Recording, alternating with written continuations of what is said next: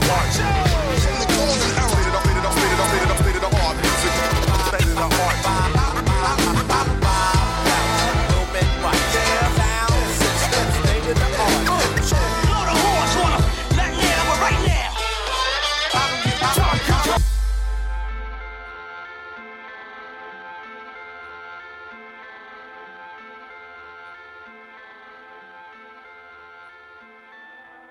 And welcome to the New Age Boxing Podcast with me, Andy White, and with me today, Mine, Theobald. and And we've got the internationally known in a league of his own. Only on register. the International Register. That's how you got to do it. Now you got Terry Chapandama here. Autograph session Friday, twelve till twelve thirty. Bring whatever you want signed. You know where it is. I don't know why I insist on doing this. It never varies, other than if one of you isn't here. I want to know where Terry's autograph sign is. uh, yeah, and we've also all got our phones on airplane mode this week, so Yeah. apologies for any distort. Apologies that Andy didn't do it last week. What, why was it me? You just established it's me. Well, you need it. I have no phone signal here, so Same here. That's what it was then. Your phone looking It's all for your signal. Tinder honeys shouts out to Tinder.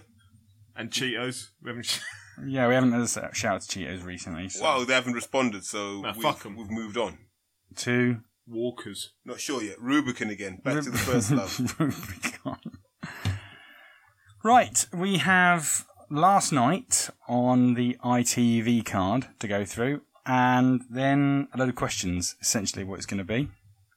Um, right, Martin, you were at last night's event. What can you, you know, what, what can you tell us? Alright, um, to start off, I mean, the place was maybe 75% full down at Wembley Arena. Yeah, what's the capacity?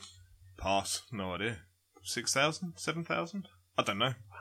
Um, Not even, not even the next, not even next gen. not even Eddie Hearn. I'm not putting any stars on, and I want it out. Oh wow! Well, they were all at home with a pay per view. um, yeah, okay. Uh, no, it was more than the next gen. It was, uh, it was a good crowd. It was good, um, good atmosphere there. I think, you know, clearly Chris Eubank Jr. is turning into a, you know, mini AJ. He's not on that level by any means, but people, you know, he's a product. He's a brand in himself built by junior, senior, whatever.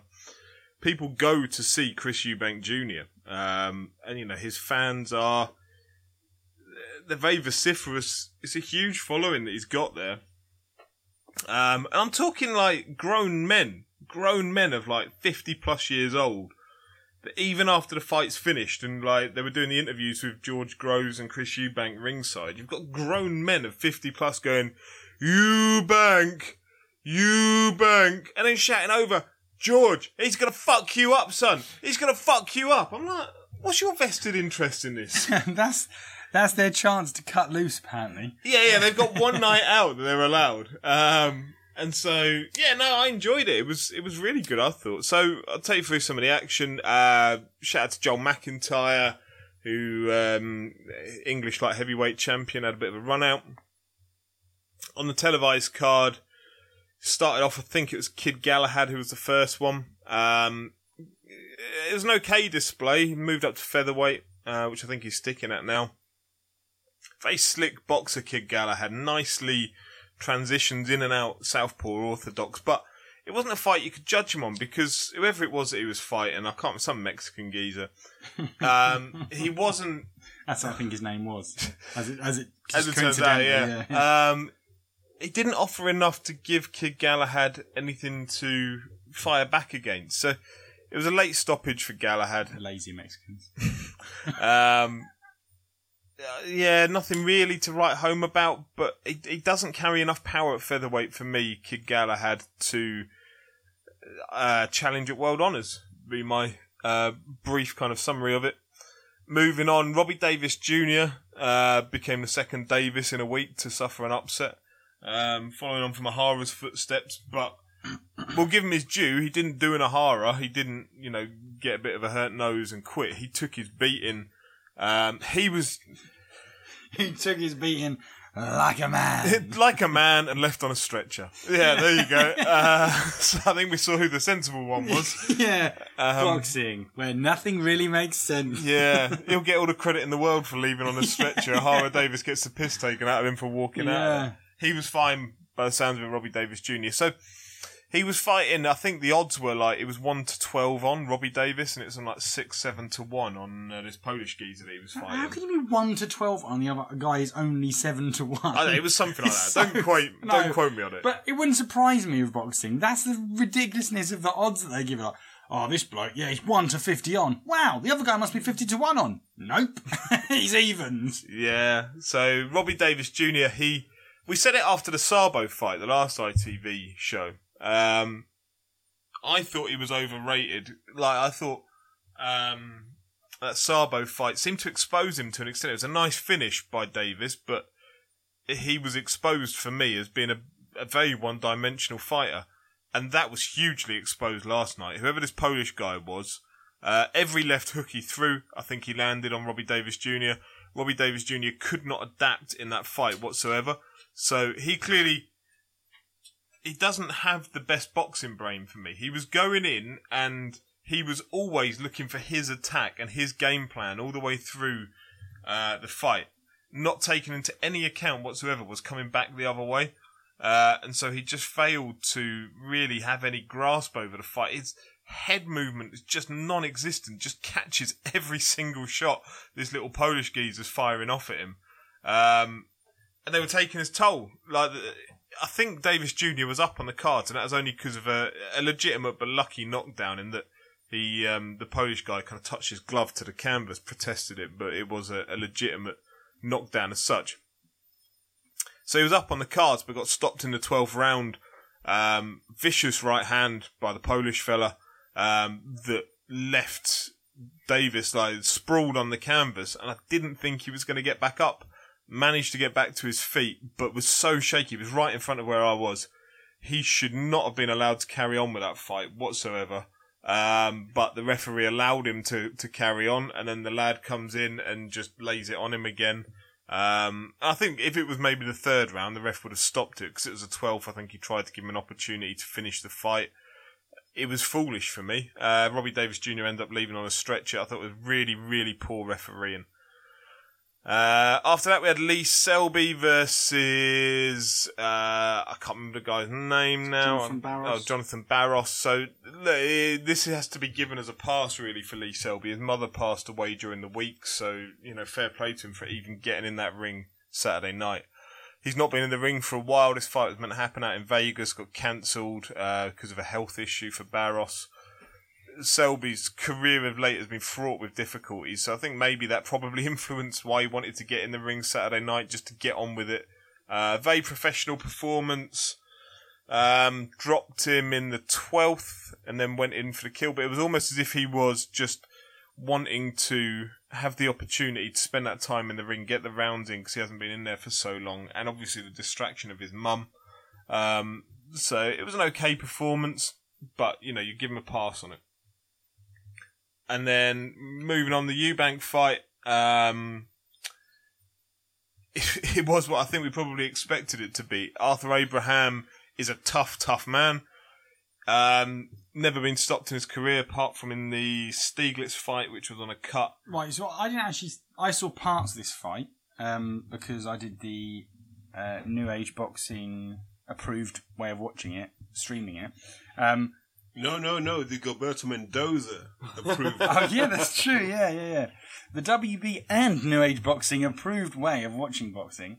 Um, right, I when I saw it, Eubank. I think I started watching in the fourth, then it cut me off, and I got the end of the sixth, and then I watched I think the tenth and eleventh round, and it just looked like Eubank was in cruise control for most of it, and towards the end he was playing with him, like dodging his shots, just putting on a more of a movement display than anything else. Yeah, that's what it was. Um, complete control of the fight. So he could pick and choose which shots he wanted to throw. He was throwing left hands if they missed, rather than and you know you, know the kind of some of the mad Eubank punches that he throws, where his whole body goes with him, rather than just you know, having a, a conservative attempt at a punch, he'll throw the entire body weight behind it. If he misses, he'd then end up at one point, he missed one of these left hands, and he ended up with his left hand almost down by his knee, his right hand kind of down by his knee as well, kind of almost crouching over in the corner, and then just stopped and posed like that for a couple of seconds. and so he's thrown this mental shot, and then just stood and like admired his own terrible work. you know, if like a striker put a shot 30 yards over the bar, if they then stood afterwards and went like, look at that.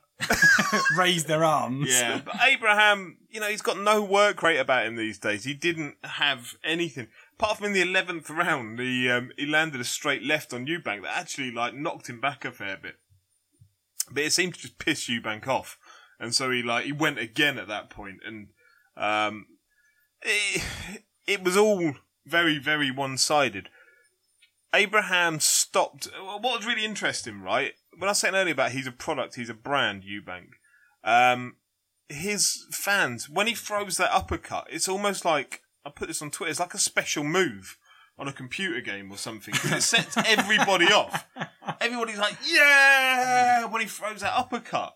It's like his trademark move I think that the, the when you were talking about the fifty year olds earlier, they're obviously blokes that followed Eubank Senior, aren't man, they? And then if, it's almost like I don't know. It's maybe it. maybe it is that. Yeah, some sort of connection with their youth. I don't know. Yeah, um, but Abraham by round four-ish had worked out. You know, he's got that trademark. Walks forward with his hands up, covering his face. Almost allows his body to be hit. He must be made of iron in his body or something. Um, walks forward with his hands up, like almost Joe Gallagher trained.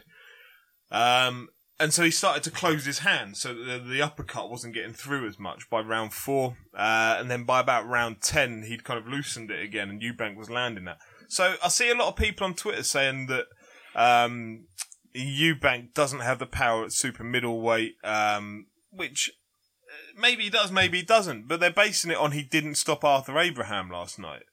Now, Arthur Abraham's only been stopped on cuts in his career. Carl Froch couldn't stop Arthur Abraham. Like Andre Ward didn't stop Arthur Abraham. There's no shame in not stopping him.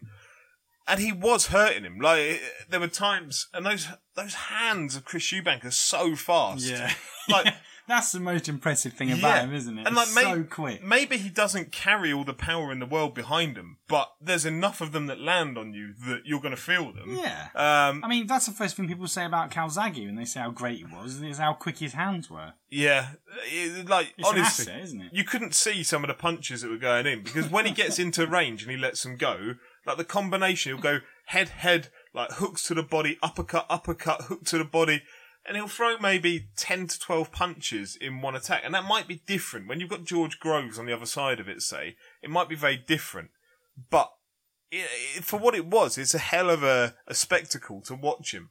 You know, there were times when he's going off and he's just rolling his shoulders around, like just picking his shoulders up, rolling. At one point, he turned around in the ring, like got a, a bit of a telling off from the ref, but he just, in the corner, like came out of an attack. Yeah, came out of an attack and just turned his back. Arthur Abraham's corner lost their shit. They went douchebag, mental about it. you know, you're not meant to turn your back in the ring. Um, like Arthur Abraham's corner were going mad, getting up on the ring steps. The board had to come and tell the geezer to get down. Honestly, they were insane about it. But it was all the trademarks of Eubank, uh, and I think you could probably put one of those trademarks as well being an overmatched opponent um, to an extent. Look, Arthur Abraham's only been beaten by very good fighters in the past. He doesn't get beaten by poor fighters. Paul Smith didn't beat him, for instance. Um, so, look, it shows you a level to which Eubank is at. It doesn't tell you everything about Eubank because there wasn't enough coming back at him to to make that real judgment. Um, but look, it was it was comprehensive, and that's all you could really ask of it. He, I think he said in the press conference after that it was the best anybody's ever beaten Arthur Abraham. I think was how he put it. I struggled to give a round to Abraham, maybe one, um, but other than that, it was eleven rounds to one for me. Terry, did you see it? Sadly, I did. Why sadly? Um, I think you can get caught up in the hype that surrounds Eubank, and then you forget the last time he fought someone who could move, he struggled. So all they've done is they've selected people who don't who don't move, and they select people who are quite static and are there to be hit. So it makes Chris Eubank look like Superman. You know, it's essentially Abraham did the same thing he's done since 2003. Essentially, be a very tough man with his hands up, and for the last 50 seconds of a round, try and put the beating on you. If he wobbles you, he'll come for the finish. But it's been so well scouted, you know what's going to happen. So Eubank said, you know what, I'm going to have two minutes where I take it out of you, and then see what you've got in the last minute, and then I'll just run around the ring for a minute. Um, So are you saying that there's some sort of, uh, there is a certain hype train behind Eubank? Well, well, there has to be. That's Yeah. the only way you're going to sell them to suckers, essentially. And if if you're there saying Eubank is X Y Z, then you're probably a sucker yourself, because he hasn't done it when we've wanted him to. Let's say he fights Groves, then we will know. Well, actually, uh, Jamie Reed asks if Eubank Jr. faces Groves or Callum Smith, do you see him beating either of them? He doesn't beat George Groves. Um, he doesn't hold his left hand high enough, and George Groves lands that right hand all day. And I know he was talking shit about, yeah, I sparred George Groves. I'll say this now, yeah. George Groves never looks good in sparring. I've never, round after round after round, you watch him and you go, is that really George Groves? And there are some people who are like that. There are a lot of boxers who are notorious for being rubbish in training, rubbish in sparring. Come fight night, they're different animals. I genuinely think George will do a number on Eubank Jr.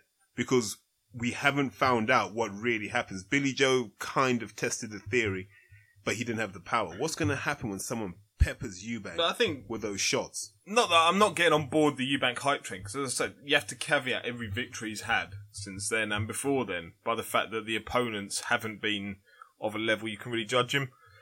Saunders is probably the same fighter he was at that point. Eubank is a different fighter. I think you could easily argue. Like that was his first 12 round fight, that Saunders fight. And that engine that he's got, and it's an incredible engine because he was still throwing. And again, don't get me wrong, I know that he wasn't taking any punishment, so he could reserve that energy, but he was still throwing super quick, like long uh, combinations in round 12. But you're not going to do that when someone just tucks up and goes, I'm just going to counter you with uppercuts. You want to throw uppercuts? I want to throw uppercuts. No, I appreciate that, but what I'm saying is the Saunders fight was his first 12 round fight where he didn't even start until round six, round seven. And so he's a very different fighter. If that fight was tomorrow, he wouldn't fight the same fight that he fought that night against Saunders. You know, I, I, do you know what? I wouldn't be surprised if he did. And I genuinely think he struggles when you've got legs. If you've got legs and you shut his variables down, he's stuck. Because what does Eubank really have? Hooks and uppercuts. He's not, he hasn't got a great jab, hasn't got a great straight right. So what do you do? You just sit right. As Richie Woodall would say, do it all at range. And once once you get someone like Groves who's got pretty long arms, and Groves is big for 168, and I think this is the thing we forget about Eubank Jr. What did he weigh in at? 166? And I don't even think he had to make weight for that. So he weighs in at 166. Abraham struggles at 168, which tells me Abraham probably walks around 13 and a half, 14 stone. Um, Groves is bigger than Abraham, and he boils down to 168. So eventually what's going to happen with Eubank Jr. is he's either going to have to become a fully fledged 168 and dispense all ambitions of fighting down a middleweight, or he's going to get hurt badly because let's not forget Abraham got taken to school by Ramirez, right? And Ramirez is not that good. And Ramirez did 120, 108 on him. So I guess what I'm trying to say is Eubank Jr. I think is great from a business perspective. And I think we needed the Abraham fight to look at and go, hmm, okay. You, you've got the name on your CV now that we can all get behind. Now you've got, is it Avni Yildirim? Yep. And that what he's, he, you know, he's like what ITV have in Eubank, the Sauerlands have in Yildirim, I guess. And we will see That'd be a good fight, that.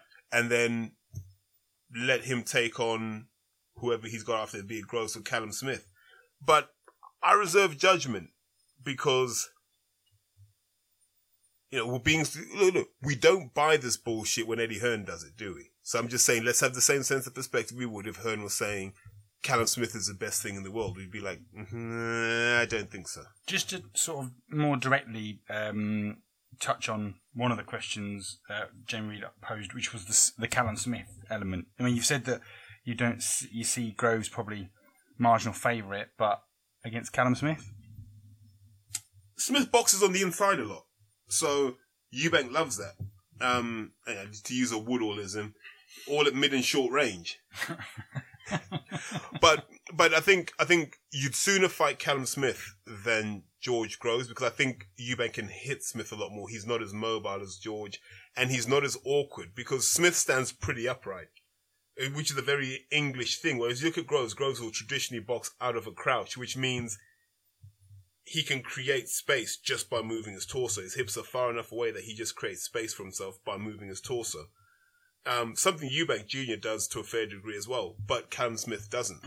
So I think Smith will get caught out because he he loves the the inside work, the uppercuts, the hooks as well. I just think Eubank's quicker to the punch than he is. Uh, Martin uh, Rico Hikakilia. Oh, damn it. I start saying the names and I always get caught out by one of them. Well, you know who you are. Thanks for your question. um, where does Chris Eubank rank as a marketable name in British boxing? How big of a loss is him leaving Matchroom in hindsight? He's huge. I think um, you've got AJ at the top of the tree. Underneath that now, I'd say you've probably got Eubank. There was a time when you could have said it was Haye, perhaps, at number two. But aside from that, Haye at number two, okay, three. one. Uh, but not that long. You know, January last year when Haye came back and he was, uh, I'll use selling out in inverted commas the O2. Um, Four million people in the O2. for me, they were on the roof. they built an O2 out of people. Um, you know, Haye was a very marketable fight. I think that's probably, you know, it's diminished a little bit right now. I think behind AJ, Chris Eubank Jr. is probably the second biggest. I think he's bigger than Brook for me. Um, you know, the Golovkin fight. I think if you put Eubank in with Golovkin tomorrow, I think that sells out the O2 just as Brook did. Uh, I think it could do somewhere bigger than that. I'm not saying Wembley, but I'm saying somewhere in the middle. In terms of how big a loss is it for, for Matchroom, look, we talk about it all the time in terms of what Matchroom have got left underneath AJ, for instance. Um, there's very little. I think Eubank would be the anchor to, you know, half the pay-per-views on Sky if he was there. Um, so I think it's a huge loss for them, and I'm, I'm sure that Eddie will probably, you know, make those phone calls, send those text messages every week, just seeing if there's an olive branch in some way that could be formed to, to one day get them back. Just sending nudes to try and win favour. Uh, well, based on what Eddie looked like when he was up in Scotland, he was. Uh, I'm not sure they're nudes that you'd want to get in your uh, your inbox anytime too soon. Uh, and he goes on to clarify by loss, I mean um, to Matchroom looking through their current stable. Yeah, that's what I'd read. I'd read the question earlier, don't I? Hey, it was a supplementary question. Um, one for you, Terry. Um, John, I'm not saying your last name, that's been banned. Any, any, any updates on the fashion police catching David Haye? Well, only for training and how to dress better themselves. Um, let, let, us be absolutely clear. In addition to actually overselling the O2 at four million and single-handedly, single-handedly saving Dave by making it the most watched channel in TV history. In history. history. in history. this is how important David Haye is, right? He had anaerobic bacteria taking in O2. He was that dominant in the O2. Let's be clear about what this man actually is. I don't think people understand. What he wears, you will wear. So John's having a dig now, but next year, just see the shoes that he wears. We will come to Dublin for a podcast, I promise you, and you will have those shoes on. Can Can I quickly interject? Jorge Linares was there last night. Did he have the same shoes on? He had the fucking most mental shoes you'll ever see. They were these like silver spiked shoes all over them. Like, Oh, the, the, the Louboutins, I think they are. I've not a clue, but it looked like we don't spend 800 quid on yeah. trainers. But he had like the.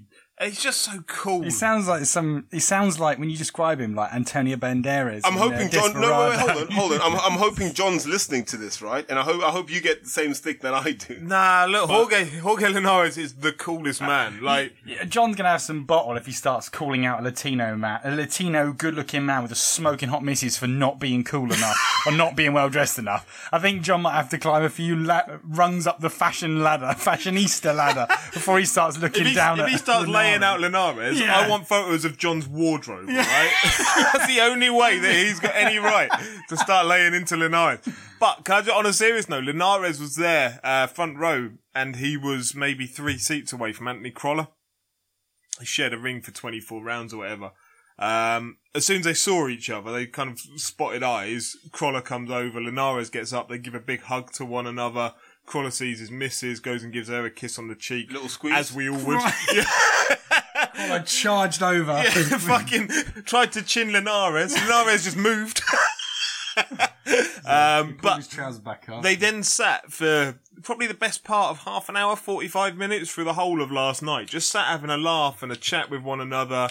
Um, like real classy blokes that you see all this shit going on with the Mayweather McGregor taking it around the world being a pair of cunts. Um, and then you've got two like really nice, genuine blokes that the pair of them spent the whole time taking photos with people, signing things.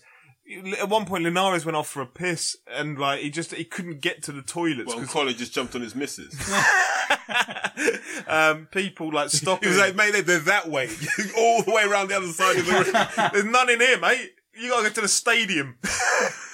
and uh, he just, he stopped for every single one of them, shook every hand, like absolute class. Uh, him and Crolla combined would. It's almost like Mayweather and McGregor are really, really, really focused on money and more money than the sport. It's, It's a- almost like that. It's as if someone said, "Be the antithesis of these two men. Go around the world as well. Don't just do it in one place." Um, so yeah, just it was a lovely just thing to sit there and watch him. And at one point, I was bored during. Oh yeah, Martin J. Ward, Anthony Cacace fight, which I forgot about because it was Did you shit. fall asleep? I wasn't far off. To, like it was such a bad fight for me. Why do they keep Um, giving this guy chances? He's won the British title outright now, so like they're going to move him on now, presumably to European world level. Who is? Martin J. Ward, But Who's going to move him on? Eddie. He's a Hearn fighter still. Is he still? Yeah, yeah. But that's how much Hearn cares about him. Just let him go on last night. yeah, yeah, yeah. Um, Eddie didn't even go. You know, Eddie went up to um, Scotland for the Davies fight. Eddie sent Frank Smith down for this. That'd be awesome. Eddie just said, like, I wanted to send you to Poxon. If he can't bury you, then God, who can? And so, uh, you ended up, it was such a bad fight. Um, Martin J. Ward won it on points, by the way. I forgot to mention it, but I'm not going to give any overview. But I just sat watching Crolla and Linares having a chat and just thinking, that's cool, man. Oh, that's cool. Um, Shaz, aka hashtag Boxing Nut, asks, "How do you rank Poxon event card? Uh, sorry, the Poxon event and card on Saturday night versus Matchroom, Frank Warren, Small Hall, both for entertainment and value for money." Now, how long have you waited for Shaz to get involved? Shouts out to Shaz. Thanks for getting involved. Andy was asking why you don't ask any questions on the pod. My man Shaz. Yeah. Um, yeah. So, how do you rank? Terry, do you want to go first? I'm going to have to put this fire out afterwards, I suspect. So, let's be honest about what this card was. This card was the Eubanks basically carrying ITV. Now, I've spoken to some people who are in ITV and are involved in the boxing side of things, and the message they have has been consistent. All boxing related matters go through Richard Poxon. So when I see the Eubanks basically carrying an ITV show, I'm looking and going, what's Richard Poxon doing? That's not even a shot to him. It's like, be honest and say, I'm a guy that doesn't want to be involved in the limelight. It's not my nature. It's not my character.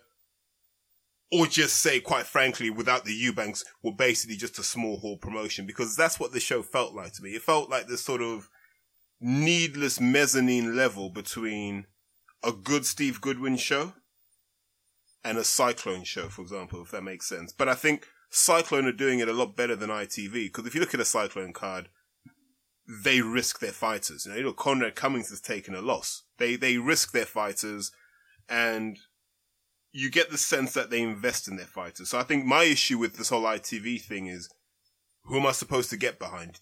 The Eubanks are a what? We already know about the Eubanks, right? We know because basically Chris does the work. Chris is essentially the promoter for ITV. I struggle to see what Poxon does apart from the admin.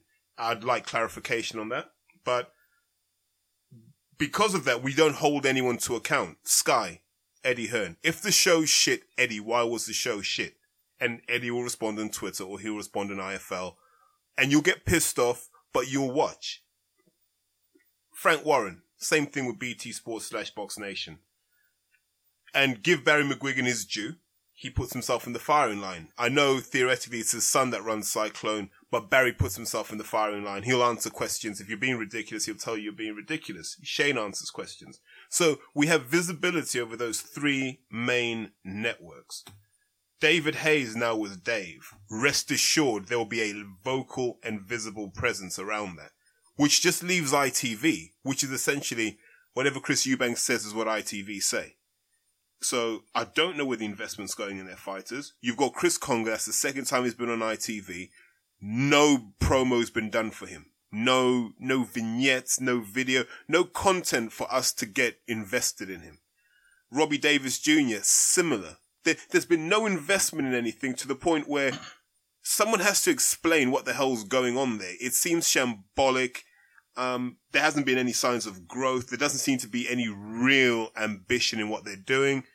And at no point, because I don't think Eubank Senior should speak for ITV, at no point has the man who's theoretically in charge stood up and said, this is what it's about. And this is why fans are apathetic, because it seems he's apathetic. Woo! Could you just put his fire out for me, please? um, no, I, I disagree with some of that to an extent. The, the Congo one, yes, there's no investment to that, but there were videos, there were high class quality videos put together for all the undercard that were featured. I don't know whether you saw them. They were put together for Davies, for uh, Cacace and Ward, um, for uh, Selby. But say, you know, somewhere And like these were shown where exactly? ITV box office were putting them out, and ITV is a channel. They're on YouTube. Well, clearly my point has been proven that it's ineffective because a Matchroom, look, I probably know who the cleaners are at Matchroom headquarters. You know, we know who Frank Smith is for God's sake, and Frank Smith doesn't really want to be known. And I think that it's about that we're in a different world now. I don't think we can respect these old school values of I just don't want to be visible. We I don't have an it. issue with that. I don't have an issue because Eddie Hearn's such a cunt. But right now, I'd prefer him to run ITV boxing, and that's the sad part about this. But I don't want to see somebody that makes it about them.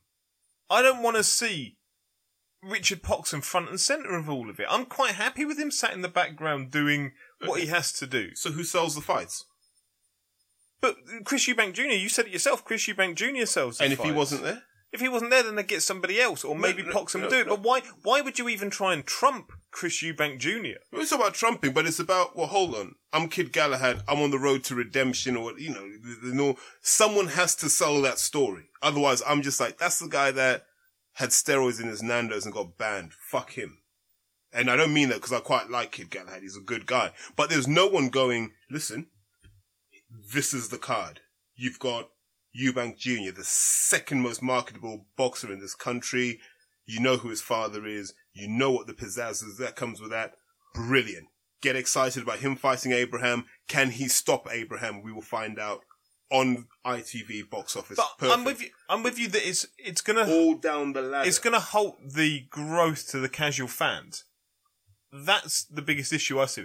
To boxing fans, they will know about it. They don't need to know the background. Who sells to boxing fans? Like you don't. You, don't, sell to boxing fans Yeah. because boxing fans know about it already.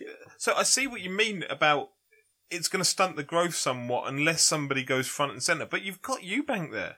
Why would you do anything? And granted, Eubank is only going to talk about one fighter on that card. But if Anthony Joshua's fighting, do I care about who's fighting underneath him on that card? But you've heard Joshua though. Joshua will be there on an interview and he'll go, "Look, I'm fighting Klitschko. So and so's coming up as well. Get excited about Lawrence Okoli." He will do all of that. He will put people on because No, he didn't against Klitschko. no, no, no. He no, no, no. Like, No, he didn't. Which he put, interview did he catch? Where he was like, I can't remember which he fight put it was. Scott Quigg on. He put Luke Campbell on. No, no, but I mean, he put them on. He he, sh- he shone light. Look, look up for Lawrence Okoli. Even Jo- Joshua Oh, Lawrence. Okoli didn't fight. There you go. You can't say that he did him a favour when Lawrence no, Okoli well, well, got hold on, hold on, hold on. But at least we were looking out for him. in the Yeah. car park. No, no, no, no, no. We're, we're making light of it, but we were looking out for Lawrence Okoli because there's someone else mentioning his name. There is no one on ITV mentioning a non-Eubank name. There seems no plan around let's get five guys to rise up. Why? Because when we start charging twenty pounds for these pay per views, we're going to need more than Chris Eubank. We can't have the trash that we had, and it was trash. It wasn't trash. You've got you've got. Lee Selby in a world title fight. Was it better? Is that better than a? Oh, come on, man. Against who? Against his mandatory. Yeah, you can't get rid of that. No, but why am I going to get excited? He's just ticking a box, and he, he knows that. Ticking a box, bit of summer money, go to Ibiza for a few weeks. I'm all chill right out. with it. You've got Well, but but you're charging people for this. If this was a free to air card, I wouldn't be making a noise at this point. I'd be like, know, whatever. Can, can I just interject somewhat and think? Say No! I have to ask. I, I people have proved just by the Klitschko AJ fight that, and again speaking as a Captain Casual, um, most people in that stadium, I would hedge my bets on, were there to watch AJ VK. Yeah. Or WK. WK. Sorry. Um, yeah, Vitali. VK Apple. Yeah. Um, and so, therefore, that goes to show you that if the fight's big enough, it's not really important how much you sell the surrounding fights So on here's it. my logical question: Why do you need Poxon? Just Eubank. Let the Eubanks run it. but the Eubanks don't have promotional licenses. No, no, but no, let the Eubanks run it. You did, all that stuff can be arranged, as we well know. If if if you really wanted to say who's really doing something for ITV, you'd have to say Chris has done a lot more to drive ITV boxing revenue than Richard Poxon has. If Eubank wanted a promotional license, he'd have one by now. No doubt about it. Would he? Hundred percent. It doesn't take a lot to get one. I'm not sure. I, I, I'm, Is I'm, there any, doesn't is take there a lot. any mental health requirements? because I Other might dress have a. code requirements. Uh, no, but I can imagine, based on the interviews that we've heard with other promoters, they would not be happy if Eubank would receive a license. but that wouldn't matter. It's the Well, board. But yes, it does. As we as we've learned with the board, the people who control the revenue that goes to the board have a say. If Hence, yeah, they a do. million percent. If Eubank wanted a promotional license, providing he could pass the requisite tests, he would have one. I, I, they'd find a reason not. To, I, I'm of the view that they'd find a reason not to give him one, because he could happily. Imagine, can you imagine if Chris Eubank had a stable of fighters, right? Can you imagine the interview? Everyone would be, pr- everyone would get that light shone on them. Can he be bothered though? He, he seems. But would that- that's they? a- that's a Would different they? question. You'd have an hour interview where you'd come out the back of it not really sure what he talked about. no, no, apart no, from no, himself. Not, well, well, Don't well. get me wrong, I love Senior. I love Senior to bits. But I'm not entirely sure he would succinctly put together a press conference. Doesn't need to. Look at, was it you? Look at the numbers, right? The numbers don't lie. And if Poxon says those numbers are down to me, we all know, nah, come on, man. That's senior. That's Eubank teaching Katie Price how to box. Shocking. The for biggest, the record. the, the biggest problem I think, like going on your argument, and don't get me, I know where you're coming from with it. The biggest problem is going to be now this World Boxing Super Series. If I don't know how the TV deal is going to be split up with this, we've got a question about it. But if if for somehow um, Eubank didn't end up on ITV, then what? Then what? okay, let, let's let's do that. We did it with Matchroom. Dave. No, no, but let, let, No, let's, what happens to ITV Yeah, yeah. is the question. Yeah, let, let, us take the head off the beast like we do with Matchroom and look at it and go, right, take take Joshua away from Matchroom, you know what you have. Take Eubank away from ITV, you know what you have. Now, the difference is, and I think it's it's equally as painful to look at, the difference you have is Hearn will have you believe those guys are something special and you'll hate yourself for watching it and going, why the hell am I watching it? But you'll go, "Mm, maybe. Because we all kind of, that Ohara Davies thing, they had us doubting our boxing logic of, this guy's got a lot more amateur bouts. He boxed in the Olympics, two Commonwealth Games, was a world taekwondo champion. Maybe he'll bottle it on the big night. You know, we were all thinking that, and that's down to getting the messages out there. And that's what you want a promoter to do. Because when you talk to these young boxers and they're looking at what to do in their career, they need that. They need that person that's going to be like, this kid's going to be a world champion. Then they're like, the guy's batting for me. And I don't think we have that clarity from Pox. I'm not saying he doesn't do it because maybe he's not, that's not in his contract. I don't know. But he has to say something. There's, there- this, this, I'm going to sit here and say nothing. Mate, you're not Al Haymon. Just be absolutely clear about that. Haymon can because he has his representatives in all the main boxing markets that talk for him. DiBella talks for him all the time. Um, so I have no issue there. I can't remember the guy in Ohio who does all the Broner fights. He speaks for him too. So I'm just saying, at some point, Poxon needs to, you know, show up. Because as, as things stand right now as a fan, I'm like, oh, fuck off, am I paying that for ITV? Until you give me a reason to. I'll watch the Eubank fight because that's been sold to me. The rest of it, if I don't know them personally, I'm not watching it. Okay. Um, Mick, Senor Tasty. Any idea how the TV rights will be settled in the World Boxing Super Series? Uh, a nod and a wink to you, Mick. Thank you for the question. We've obviously covered that. No, I think what he means is, um, like, we haven't really covered it. Is okay, so you've got the World Boxing Super Series coming up. Mick, so here's your answer coming. Sorry, mate. I haven't got an answer for him Oh, right, necessarily, okay. um, but it hasn't really been discussed. Okay, Callum Smith is um, fighting. What channel is it going to be on? Because Eddie Hearn came out and said that apparently, if you want to show like the World Boxing Super Series, you can't pick and choose. Like, I want to show Callum Smith's fight, and somebody else is going to show Chris Eubanks' fight. You have to buy the whole package. Apparently, um, that was Hearn's tweet at the time. Whether or not that still rings true, it's come out of Hearn's mouth. It's questionable. Um, so it's an interesting thing. Is where will it end up? So logically, you know, you've got George Groves on there. You might say that end up on a Channel Five card against Jamie Cox, but then it's got Jamie Cox. It might end up on a Sky card.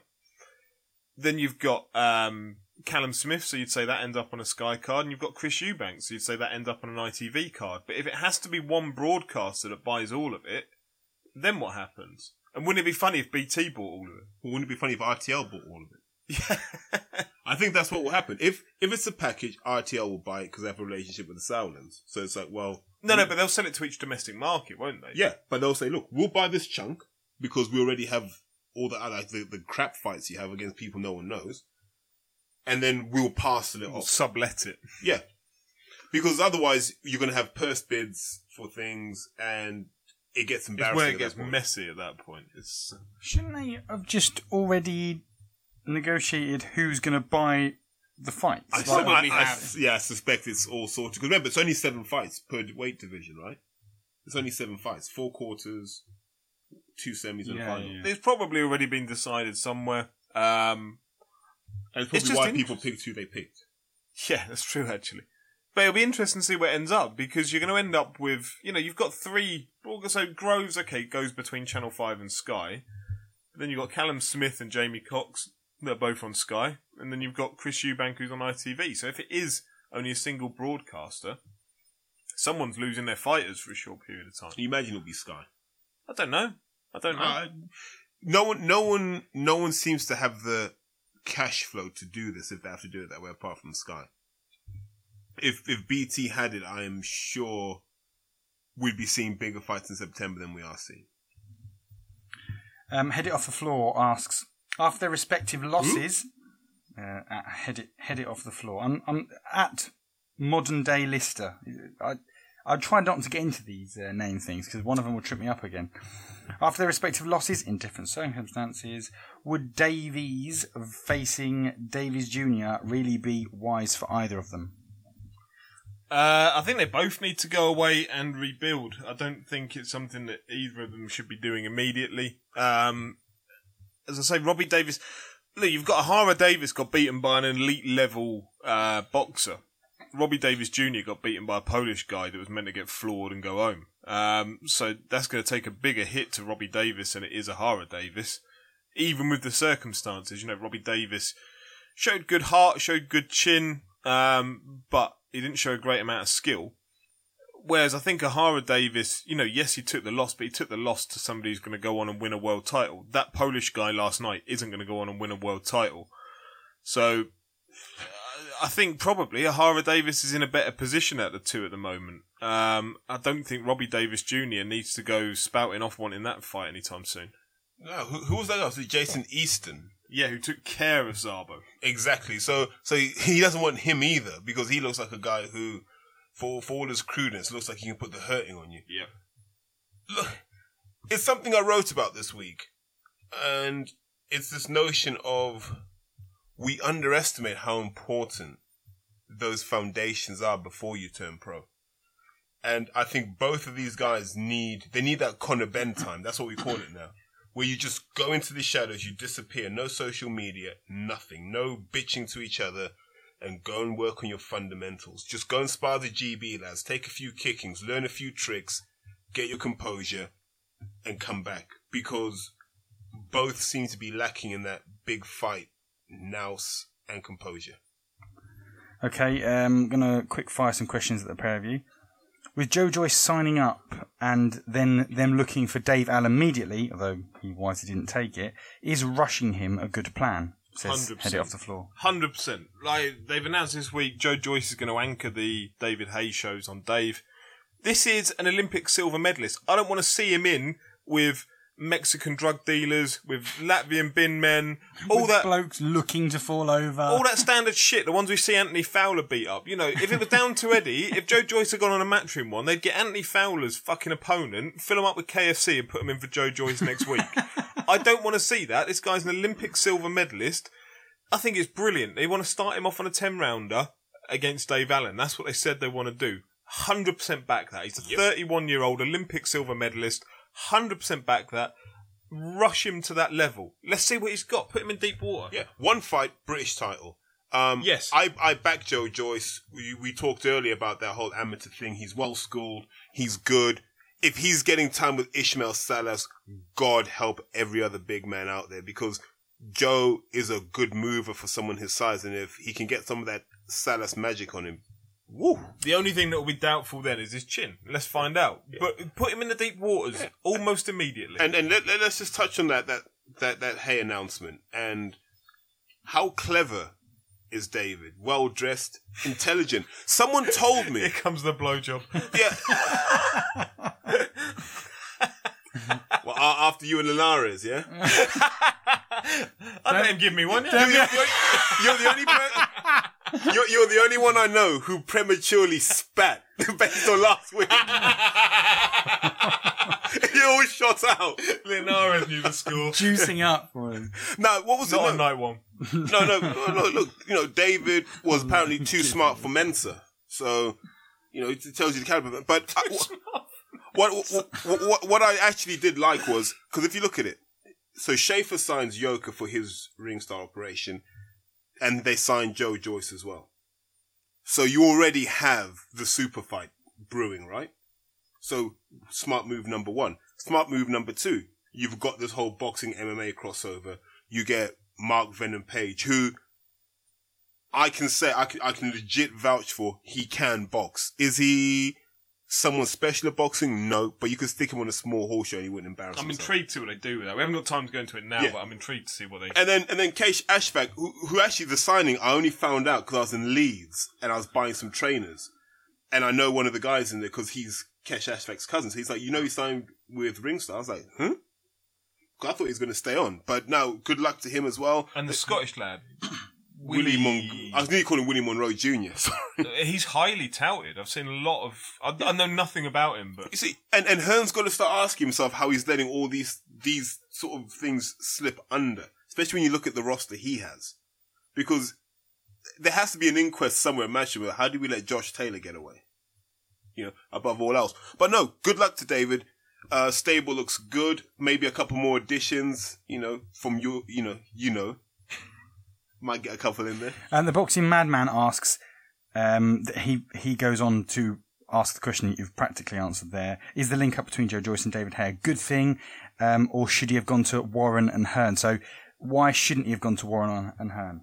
And why is David Haye better for his career choice? just look at the Wimbledon footage. Look at look, look at Joe Joyce's social media. David puts him on. He puts himself on. Uh, his manager Sean puts. He he's getting a lot more traffic than he was a month ago.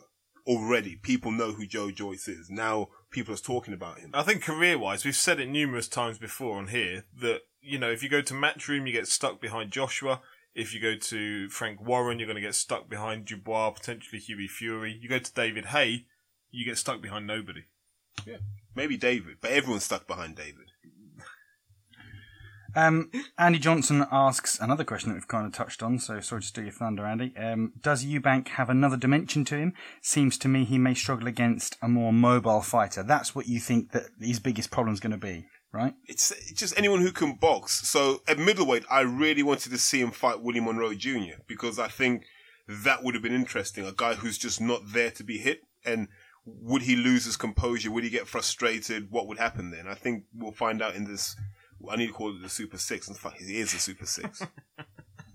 Uh, Boxing fan asks for years. Uh, I was thinking I should probably identify him at UK Boxing Fan Six. I'm only doing that because I can read it. For years, promoters have stopped big fights happening. Do you agree that the World Boxing Super Series, the power is back in the hands of the fighters where it should be? Not in the hands of the fighters at all. They've signed over every power to do this. They've signed over what channel they're going to be fighting on, who's promoting the show, everything else. But in return for that, what they're getting is very, very well paid. So look, if that's where the power needs to be, is in their wallet, then 100% back all of them that are signed up for it. and just ev- anyone who doesn't believe this thing is serious, go back and watch the look George Grove, Groves gives Chris Eubank Jr. when he starts talking nonsense. And Groves gave him that look that said, I'm going to remember this. Yeah, he looked pissed off. Like I was sat, I couldn't hear what anyone was saying, but I was kind of looking over the top, and then all of a sudden, Groves gave that look that, like my missus gives when she listens to this, I suspect, and hears some of the comments I make about it. It's uh, including this one, but the kind of like that that shot across the bows look that. Yeah, as I say, I, Shot across the bows.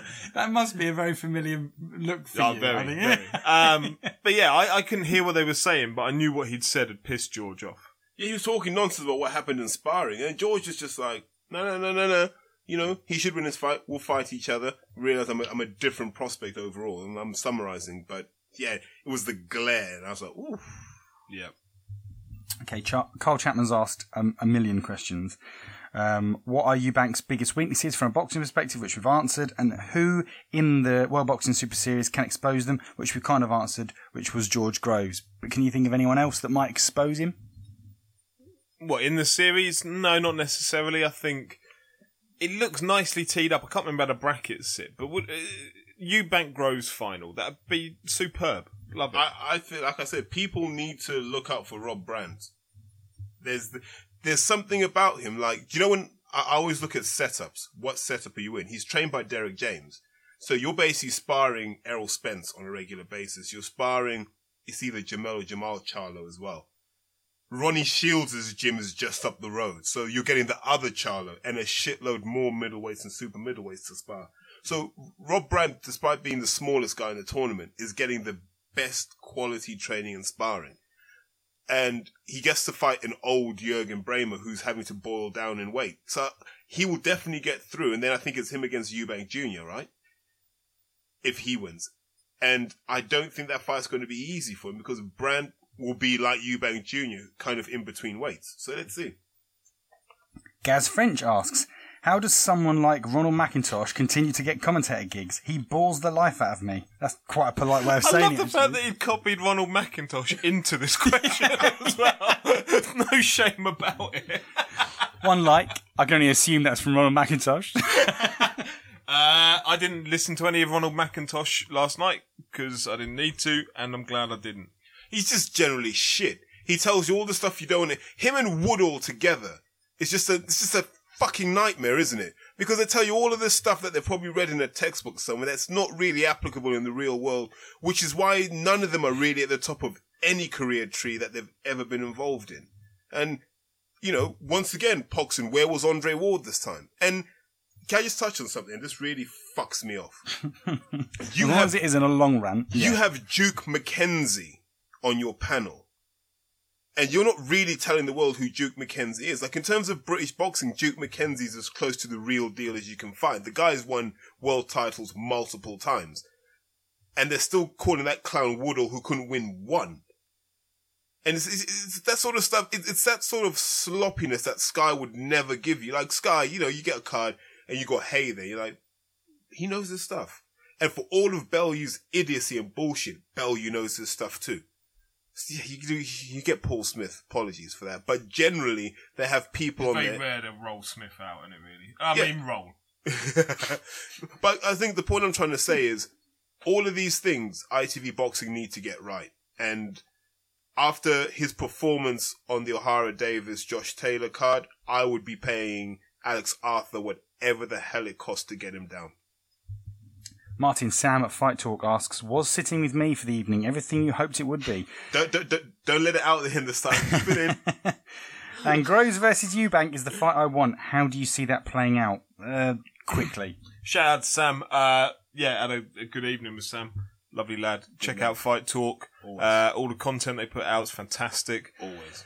Um, how do I see it playing out? I think Groves wins. Um, but it's going to be an entertaining fight. Like, as I said earlier, Eubank has turned into this entity that he's a product that I think until he gets beaten, he's going to be a very sellable product. Uh, I, think Groves beats him personally. I just want to touch on Senior again. That Senior's a legend. Like they're talking about the World Super Series of boxing.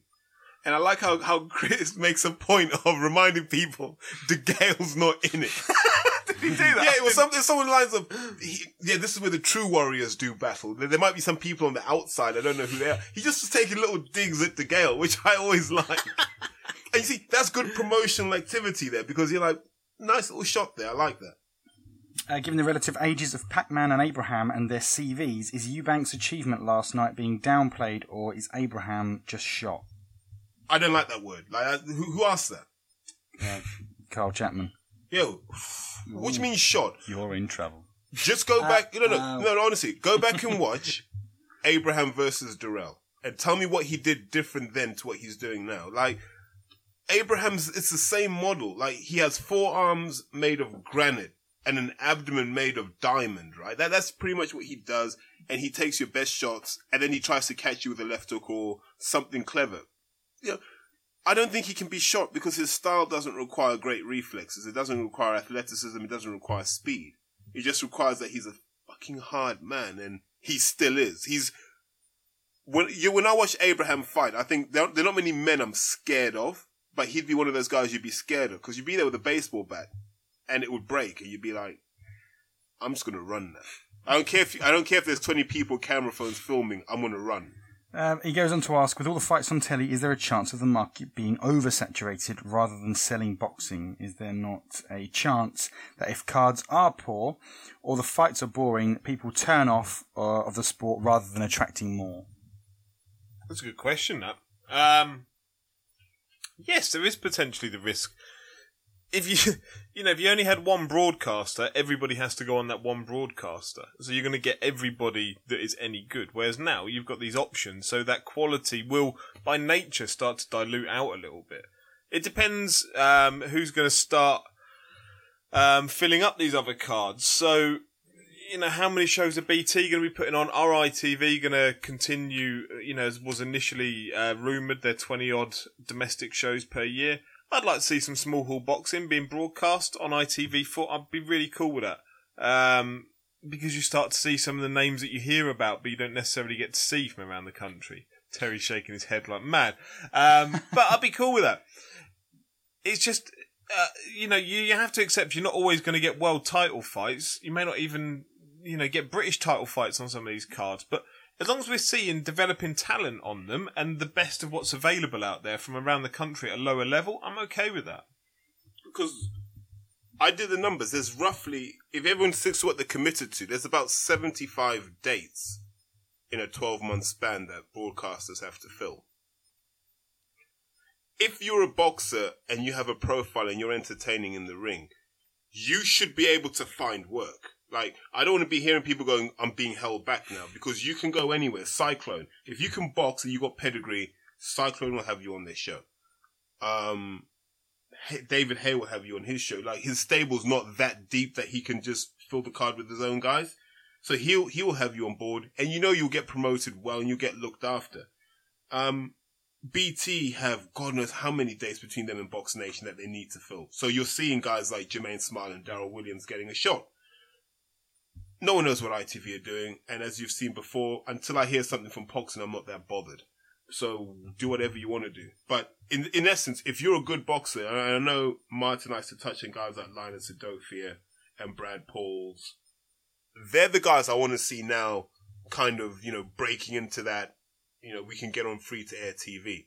This is the challenge for them and their team. If, if we're here at the end of the year and they haven't been on broadcast TV, they need to change their situation because, and you know, I will concede they're talented, they're good guys, and I want them to do well. But this is where people need to be ambitious and go, fuck it, I'm to make it happen because there's enough TV slots for talented boxers now. Um, back to the World Boxing Super Series briefly. Uh, The Boxing Madman asks, with all the talk of Groves and Eubank, do you feel that Smith or Skoglund are the ones to really watch out for? Not Skoglund. I think he's boiling down from light heavy. I don't really know a lot about him, but I don't fancy someone who's coming down from light heavy to win the tournament.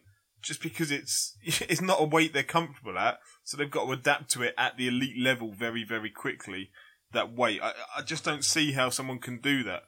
Put Jürgen Brähmer because he's old and hasn't fought at the weight in ten plus years. Uh, Callum Smith, he could be one to look out for. And how do you know? Same with Jamie Cox. Um, you've not seen them tested. You've not seen them in with anybody good. Anybody. Um, so how can we say how good they are? We'll find out when it kicks off, I suppose. I tell you what, one of my funniest things this week was, I think it was on the Boxing Voice. They were talking about Jamie Cox, and they were going through his record. Oh, I'll help you quick with this. They're going through his record, and it said something like, "Why is this guy fighting, man? Why is why? He's he- he's so inactive." It's like this motherfucker been in jail or something.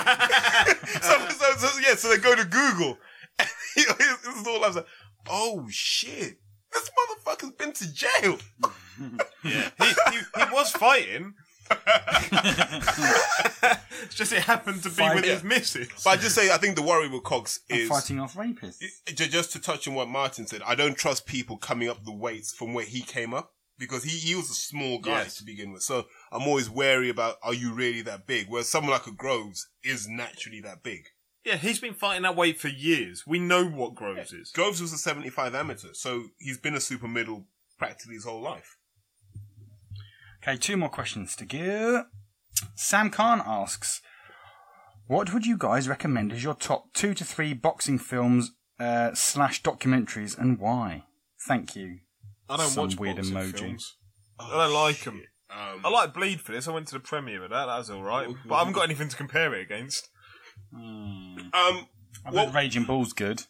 no, th- th- there's, I didn't even watch Rocky. I don't watch. So there's a either. documentary, and I forget what it's called. It's like either from the swamp to the sewer or something along those lines. It's from 1992, and it's, it follows Shannon Briggs. So Shannon Briggs is about 20 at this point, and he's got the he's got the mad braids and everything, and it's a young Shannon Briggs. So it's great to contrast old Shannon Briggs or young Shannon Briggs, and it's a really good one because it shows that you know this Joshua thing isn't anything new. Promoters have always wanted a big guy who can knock people out and just watching some of the early interactions between him and Muhammad Ali, him and Teddy Atlas, watching how he's living the dreams he had and all these sorts of things. That's a really good one. Um, There's a very good Jack Johnson documentary. Uh, I can't remember what it's called for life of me. I've got it on my hard drive at home. It's about four or five hours worth of documentary. Look it up; it's fantastic. and then we always have to say when we were kings, just for obvious reasons. Uh, what about The Gloves Are Off featuring Johnny Nelson? Uh, great film, great program, documentary. He often gets guests on like Tony Bellew, Dillian Whyte, Derek Chisora. Fantastic. No, what- what- Production no, no, And obviously, it's level. always worth watching No, any actually- film with Tony Bellew in I it. tell you what, the one I did like was the gloves are off the heavyweights. So they had Fury, Bruno, Scott Welch, Anthony Joshua, and Lennox Lewis. Was that the one where uh, Fury was there in his Slazenger socks? Something like that, yeah. but but I just like you know I I tell you what I love Frank Bruno because when Frank Bruno talks boxing he comes alive. Like someone will say something dumb and you just hear Frank, what? Huh? Huh? Huh? yeah, absolutely. So, so that's good, but I'll dig some out. Yeah, and Um, then I will offer some recommendations. that 'Cause the Shannon- Four Kings that don't fit the Four Kings documentary about Hagler, Leonard, Duran. Fuck, Le- Hearns. Hearns, that was it. The uh, Shannon Briggs documentary you were talking about was Welcome to the Sewer. Okay. um, for those wishing to indulge. Uh, final question uh, is from Neil Savage. What's the best screen resolution for taking pictures to pretend you're at an event? I saved the best till last. this is very much aimed at me. I got a lifetime ban off Boxing Kingdom this week. No, no, no, no, no, no. Let's quote the tweet. What? What was it? It was like, uh, New Age Boxing is never getting unblocked. No, these stupid motherfuckers, right? Taking pictures of their laptop for the McGregor Mayweather press conference. Stupid fucking Australian pricks. A lot of them. Um, these pictures on their laptop, and to the point, you know, when you take a really grainy picture and it comes out with like the colours really distorted when you take a photo of a screen. And they were doing it as if they were live at the press conference. Why didn't they just screen grab? Yeah, but this thing was being broadcast on YouTube and they're giving live updates of what's going on. So people can just watch it on YouTube, you prick. And so anyway, this goes on. And uh, then they, I don't know, there was this further conversation. Other people like hijacked it, taking the piss out of them. That's all good, all good, because they're hilarious. no, no, no, no, no. no. You're forgetting the tickets. Yeah, and then like this went on to people. I'm sat in A and E at this point because I've had a bad arm during the week. I've had issues with it. This is like one o'clock in the morning. One o'clock, at two o'clock in the morning. People just abusing this boxing kingdom. Then I get a tweet of a screenshot that just says like quotes me on it, going, uh, "These people have got." Um, like permanent bans, like at New Age Boxing UK, for trying to ruin our free ticket giveaway. I'm like, mate, I ain't trying to ruin anything apart from you looking like a pair of bellends. But um, Did, didn't you start asking questions about the tickets? oh yeah, I was taking the piss out of their free ticket giveaway um, because apparently, like people, you know, they set up fake accounts and then give them as the winners. They're like, oh, you won. I don't know if that's true or not. No idea. But I don't care. I wasn't even involved in that conversation. But yeah, I was then thinking, you're giving out a permanent ban. Like, do you give all your other bans and then set a reminder on your phone, like a a week later, un- unban somebody? I got banned and then unbanned. Yeah, they're fucking mental. They followed me once, and then by the time I'd open my phone up to see the notification, they'd unfollowed me. So, but do you know what? But Absolute losers. no, no. But I have a Mickey feeling Helioitis. It's no, no. But it's no, no. But I think this is just auto follow. Is I think they've just got a bot that just does it. They're absolute dicks. Fuck them. Has anyone ever seen them? Martin, don't. What happens if they go worse than their lifetime ban? Good. Come over. they can take it up a few notches. Absolute bellend. Send ISIS for That, them. that, that, that Send was, ISIS. That was hilarious. You know when you wake up and you just read a series of tweets and you're like, Yeah. You're like, I can get into work late now. I'm okay. I'm not even sure why I was involved in this, other than just taking the piss out of their screenshots. It was And then- just, it was like when they named you. I was like, Oh, it just it so stinks of self righteousness, doesn't it? I know. I, thought, I, I genuinely like. I, I don't even know why I'm bothered. I don't even know why I'm bothered. Why am I getting upset about it? Oh no, I can't follow them. um, that brings us wait, to the wait, end do of we the need podcast. to discuss the, the absolute fucking train wreck that's been Mayweather McGregor? Although, for the record, I did like the TMT stuff with the Canadian flag. That did look kind of nice, actually. And his um, little dance on his way out. I was I've, impressed. no, I've literally got no idea. What I'm Oh no no no! He's got his own song now. There's like a Money Mayweather song. It's quite nice. Like like at Here first, comes the money. no, I I wish it was. At first, I You hated got the it. strut. I, I hated it, and then, then I saw the Mayweather dance. I was like, yeah, okay, now it makes sense. I, I've no idea what you're on about. I've seen about two minutes. Of It's just highlight. embarrassing. Don't watch it. Don't even watch the fight for God's sake. Just stream it. Do not give these mugs any money. They're insulting your intelligence. You know, worse than ITV boxing at the moment. Do not give anyone any money unless they deserve it and put the work in. Just like a prostitute. on that note. I'm going to be using that particular On that prostitute got on that night. I say if the prostitute looks good, just throw money at it. So I'll be watching the fight. Um, uh, With a prostitute. I'm really confused. Well, maybe I'll do both. Yeah, Yeah. why not? Spice things up. Don't Um, limit your options. Right, have we got anything else to touch on? Where where do we think um, the next AJ F- Vladimir Klitschko fight is going to be? Vegas. Vegas. I don't know. They've been showing like Frank Smith and Hearn over in Vegas, um, saying they're having these discussions. We all know, like, Hearn is very, very good right now and has been working on it for the last year or so since Brook Golovkin at setting smoke screens and being able to distract you in one place whilst doing something else. So who's to say was over there at all? I know he tells you he is, but who's to say he was there to discuss AJ Klitschko? He could have been. You know, there's lots of boxing promoters that you can talk to whilst you're out in Vegas. He also did mention Nigeria and a few other places in one yeah, it, Cardiff. Um, like, I'm, I'm not saying it's definitely not Vegas. Just be cautious that I say Hearn sets a lot of traps, a lot of smoke screens to divert you from what he's actually doing, and then he can make that mega like because how much like I'm a big fan of it when Hearn does that. So when Brook Golovkin was announced, nobody anticipated that because all you heard about was Golovkin Eubank. And so that came out of blue, and that's a brilliant way to start announcing fights. And so little do you get away with on social media to just announce things out of blue. So how cool would it be for him to be able to say Nigeria or whatever when everybody's talking about it being in Vegas? It'd be interesting, definitely. A different corrupt take. Nigerian money or whatever, some you know dodgy government grant to get it over there. Oh, that brings us Just to send the the long number. Send the long number on your card. I've got look, bring a AJ. Joshua. Come over there because there's this guy that you My know, uncle. yeah, that he's he's coming to some money, and we need to do. Uh, I've sent him the money already. I just need to pick up the cash. so I might as well do, you know, You double you- bubble. That wouldn't work though, because you know Hearn's there like reply. Sorry, mate. I've been ripping British people off for years. I invented this game, you prick. Uh, right, okay, that that does bring us to the end of the podcast. Just a quick one.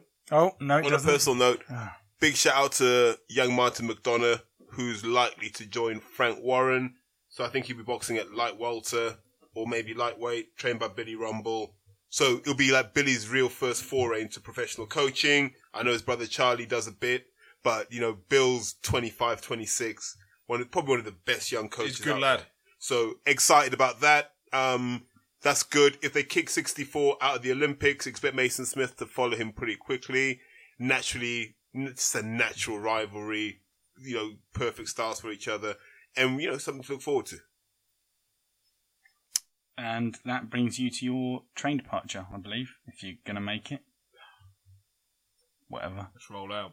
Right, thank you very much for listening. We'll be back next week. Wide stance. Even wider, split stance. Fidget spinner. Conor McGregor like a fidget spinner. Spinning bird kick! you won't know